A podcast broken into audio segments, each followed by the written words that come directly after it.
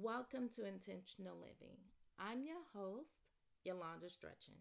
This is episode two forty-three, Absorbing Truth. You heard that saying before, you can't handle the truth. And yes, it's often so very true. It's hard to accept some things as truths. It's hard for me to wrap my head around all the evil and wickedness and division in the world. It's hard for me to accept that millions of people are starving and go to bed hungry with the world food surplus.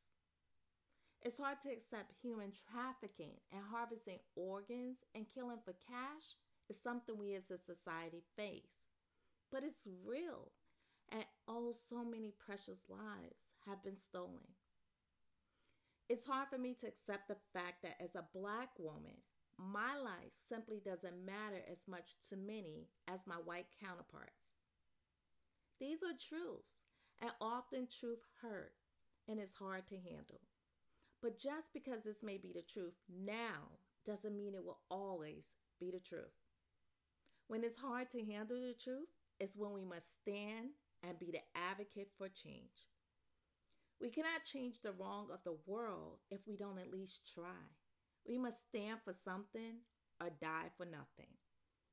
Everyone wasn't called to be a revolutionary leader or to end world hunger, but we can all do a part in effecting change for the betterment of all people. If we all simply sat around and thought, it's not my battle to fight, where would we be as people, as a nation, as a world?